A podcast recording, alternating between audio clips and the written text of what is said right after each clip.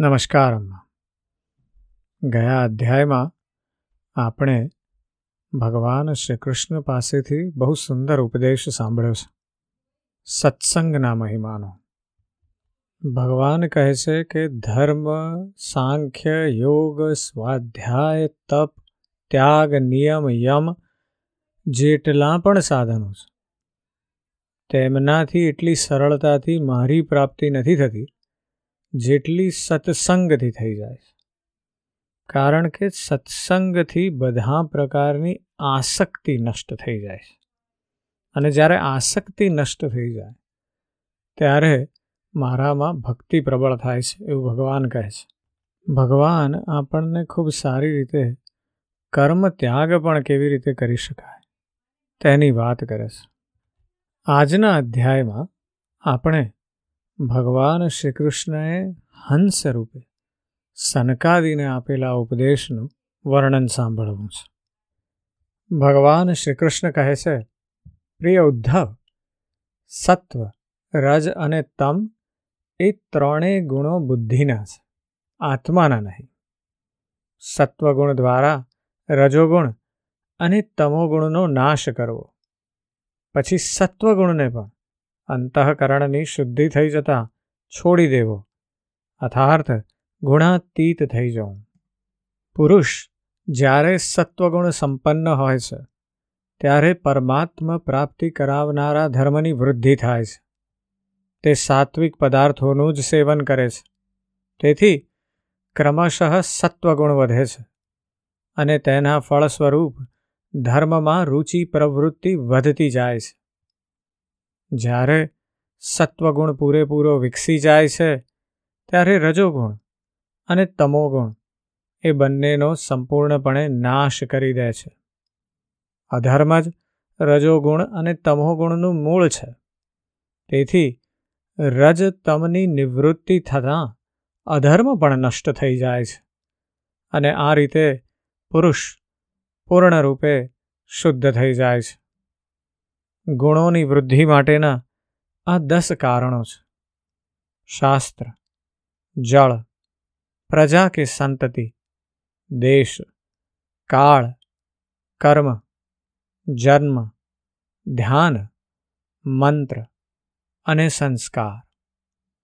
આ દસ વસ્તુઓ જો સાત્વિક હોય, તો સત્વગુણની, રાજસ હોય, તો રજોગુણની અને તામસી હોય તો તમોગુણની વૃદ્ધિ કરનારી બને છે. પરંતુ આ ગુણોને ઓળખવા કઈ રીતે? તે માટે કહ્યું છે કે જેમની શ્રેષ્ઠ લોકો પ્રશંસા કરે છે, તેમને સાત્વિક માનવા. જેમની ઉપેક્ષા કરે છે, તેમને રાજસ. અને જેમને નિંદ માને છે, તેમને તામસી માનવા. મનુષ્યએ સત્વગુણની વૃદ્ધિ માટે સાત્વિક પદાર્થોનું જ સેવન કરવું જોઈએ. તેનાથી ધાર્મિક ભાવના વધશે, જ્ઞાનમાં વૃદ્ધિ થશે અને પોતાના સ્વરૂપની સ્મૃતિ થતાં સર્વ સંશયોનો નાશ થઈ જશે. જ્યાં સુધી ભગવત તત્વનું જ્ઞાન ન થઈ જાય, ત્યાં સુધી આવું કરતા રહેવું જોઈએ. જે રીતે વાંસના ઘર્ષણથી ઉત્પન્ન થયેલો અગ્નિ વાંસના જંગલને ભસ્મ કરીને સ્વયં શાંત થઈ જાય છે. તે જ પ્રમાણે ગુણોના મિશ્રણથી ઉત્પન્ન થયેલું આ શરીર કર્મ પરંપરાઓથી જ્યારે શાંત થઈ જાય છે, ત્યારે કર્મ વાસનાઓ ભસ્મ થઈ જાય છે. તેથી વાસનાના પરિણામે બનતું કારણ શરીર નષ્ટ થઈ જાય છે. ઉદ્ધવજીએ પૂછ્યું, ભગવાન, લગભગ બધા મનુષ્યો એ જાણે છે કે વિષયો વિપત્તિઓનું ઘર છે. તેમ છતાં તેઓ કૂતરા, ગધેડા અને બકરાની જેમ દુઃખો ભોગવીને પણ વિષયોને ભોગવે છે. તેનું શું કારણ? ભગવાન શ્રી કૃષ્ણ કહે છે, પ્રિય ઉદ્ધવ, અજ્ઞાની પોતાના હૃદયમાં હું અને મારું આવી મિથ્યા આસક્તિ કરી લે છે. તે જ તેના દુઃખનું કારણ છે. વાસ્તવમાં મન સ્વરૂપથી સત્વગુણ પ્રધાન હોવાથી સ્વરૂપથી શુદ્ધ છે. પરંતુ અહંતા મમતાના કારણે તેને ઘોર રજોગુણ ઘેરી લે છે. પછી રજોગુણ દ્વારા ઢંકાયેલું મન અનેક પ્રકારના સંકલ્પ વિકલ્પ કરવા માંડે છે. નિરંતર તે ગુણોનું જ ચિંતન થાય છે. તેનાથી કામના ઉત્પન્ન થાય છે. બુદ્ધિ દૂષિત થઈ જાય છે. આ પ્રમાણે દૂષિત બુદ્ધિવાળો પોતાની ઇન્દ્રિયો પર કાબુ ગુમાવી બેસે છે. કામનાઓમાં વશ થઈને તથા રજોગુણના વેગથી મોહિત થયેલો મનુષ્ય એવા કર્મોમાં ફસાઈ જાય છે કે જેનું પરિણામ માત્ર દુઃખ જ દુઃખ છે. વિદ્વાનોની પણ બુદ્ધિ રજોગુણ અને તમોગુણથી ચલિત થાય છે. પરંતુ તે સાવધાનીપૂર્વક મનને ભગવાનમાં જોડીને, તે કર્મો પ્રત્યે દોષ દ્રષ્ટિ કરીને તેમાં આસક્ત થતા નથી. તેથી હે ઉદ્ધવ, કલ્યાણની કામનાવાળા મનુષ્યોએ સાવધાન રહેવું જોઈએ. ક્રમશઃ અભ્યાસ દ્વારા મનને મારામાં પરોવી, સાધનામાં ધીરજ રાખી પ્રયાસ કરતા રહેવો. પ્રાણ અને આસન ઉપર કાબૂ રાખવો. બધા જ વિષયોમાંથી મનને સારી રીતે ખેંચી લેવાથી નિર્વિષય બનેલું મન મારામાં દ્રઢતાથી સ્થિર થાય છે. આ યોગ મેં જ સનકાદી મુનિઓને કહ્યો હતો. ઉદ્ધવજીએ પૂછ્યું, કેશવ, આપે આ યોગનો સનકાદીને કયા સમય, કયા પ્રકારે ઉપદેશ કર્યો હતો, તે હું વિસ્તારથી સાંભળવા માગું છું. ભગવાન શ્રી કૃષ્ણએ કહ્યું, પ્રિય ઉદ્ધવ, સનકાદી બ્રહ્માજીના માનસ પુત્ર છે.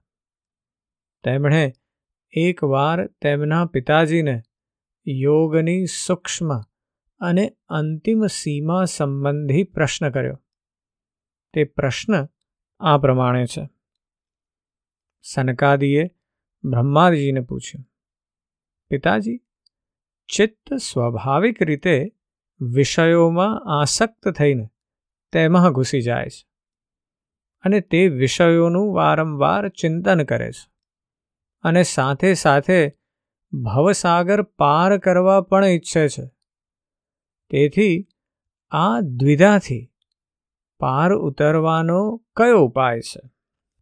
ભગવાન શ્રીકૃષ્ણએ કહ્યું, પ્રિય ઉદ્ધવ, સનકાદીએ લોકપિતામહ, લોકશિરોમણી લોક શિરોમણી ભૂત સ્વયંભૂ બ્રહ્માજીને આ પ્રમાણે પ્રશ્ન કર્યો.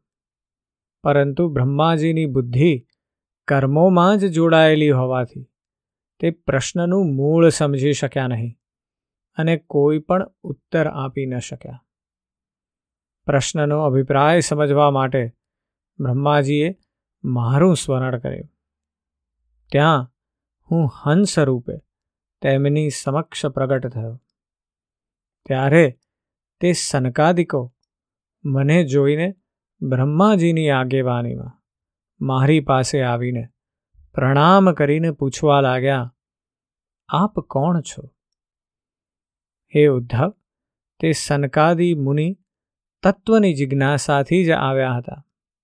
તેથી મેં તેમને જે કહ્યું તે સાંભળો. હે વિપ્રો, જો આત્માના સંબંધમાં આપનો આ પ્રશ્ન છે, તો આત્મા તો એક જ છે. જે તમારામાં છે, તે જ મારામાં પણ છે. આત્મા સિવાય બીજી કોઈ વસ્તુ જ નથી. આવું હોવા છતાં, જો હું ઉત્તર આપવા માટે બોલું, તો કોનો આધાર લઈને બોલું? પંચમહાભૂત તત્વો પણ સઘળા પ્રાણીઓમાં સરખા જ છે. તેથી આપે કો ભવાન આવો જે પ્રશ્ન કર્યો. તે માત્ર વાણીનો જ વિલાસ છે. તાત્વિક અર્થથી રહિત છે. મનથી, વાણીથી, દ્રષ્ટિથી અથવા અન્ય ઇન્દ્રિયોથી કંઈ પણ જોવા, સાંભળવા અને ચિંતવવામાં આવે છે. તે સઘળું હું જ છું. મારા સિવાય બીજું કોઈ જ નથી. આ તમે નિશ્ચિત રૂપે સમજી લો. હે પુત્રો, વાસ્તવિક રૂપે જીવ મારું જ સ્વરૂપ છે. પરંતુ આસક્તિના કારણે ચિત્ત ગુણોમાં પ્રવેશે અને ગુણો ચિત્તમાં પ્રવેશે આ બંને વસ્તુઓ જીવના ઉપાધિ રૂપ દેહને લીધે છે એવું સમજો. પરંતુ દેહ કાંઈ જીવનું સ્વરૂપ નથી. કારણ કે જીવ તો મારો અંશ છે. ગુણોથી બનેલું સ્થૂળ શરીર છે અને ચિત્તથી બનેલું સૂક્ષ્મ શરીર છે.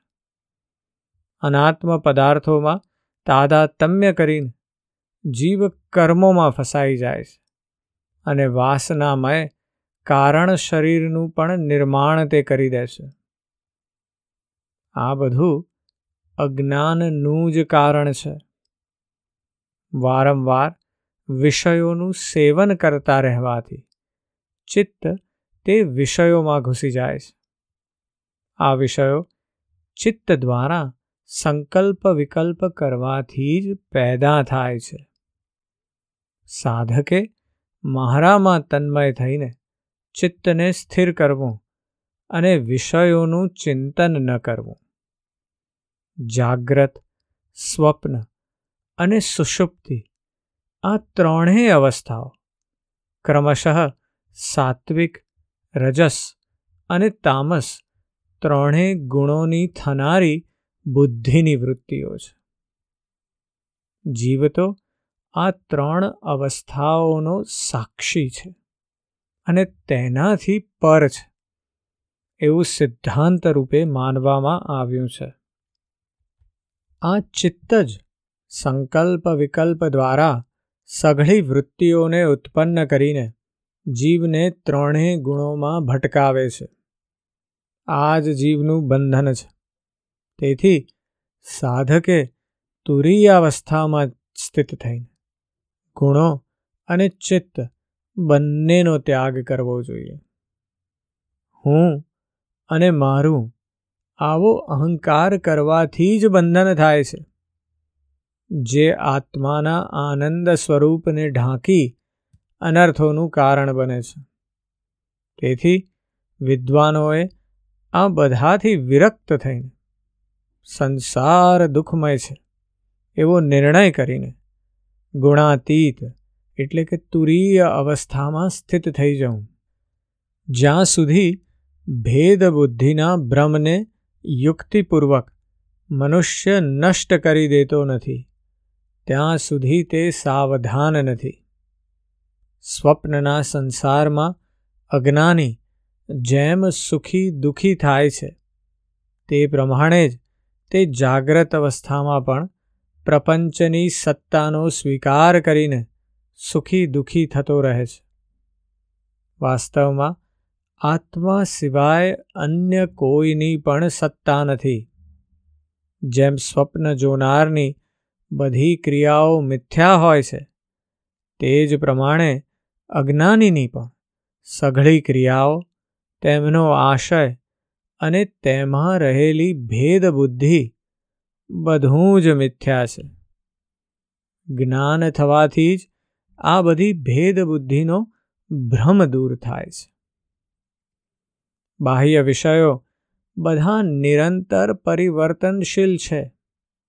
તે નાશવાન અને ક્ષણભંગુર વિષયનો જે પોતાની ઇન્દ્રિયો દ્વારા જાગ્રત અવસ્થામાં ઉપભોગ કરે છે, તે જ સ્વપ્ન અવસ્થામાં પણ તેનો ઉપભોગ કરે છે.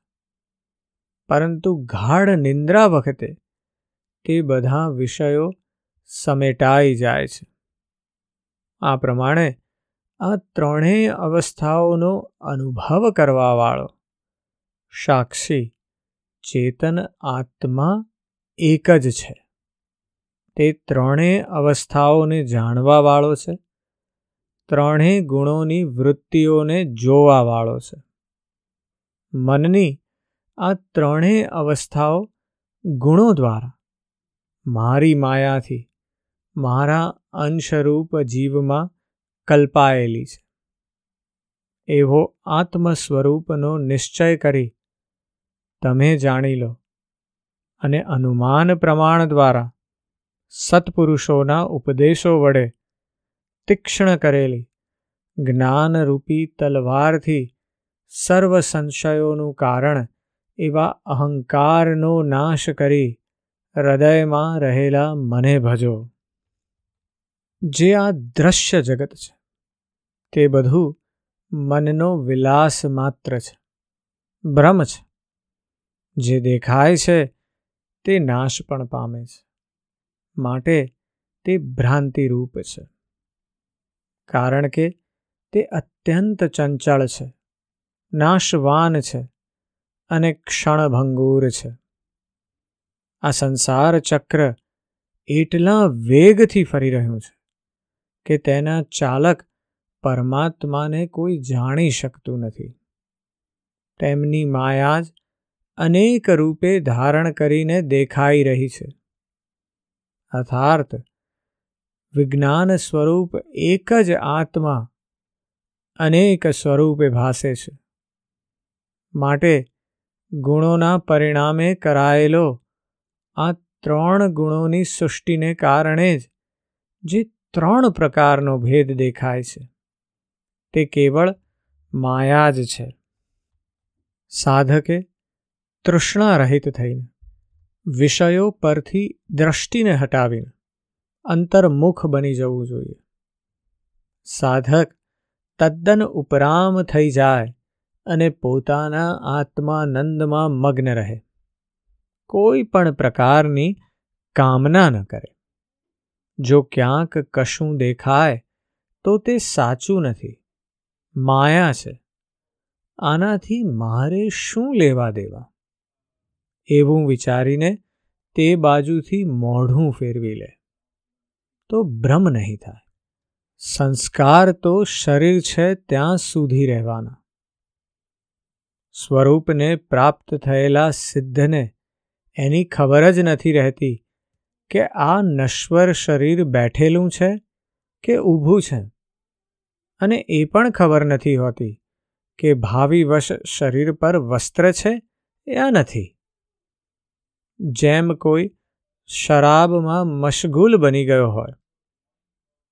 શરાબી તો તમોગુણથી આવૃત્ત છે. તેથી તેને કશું ભાન નથી.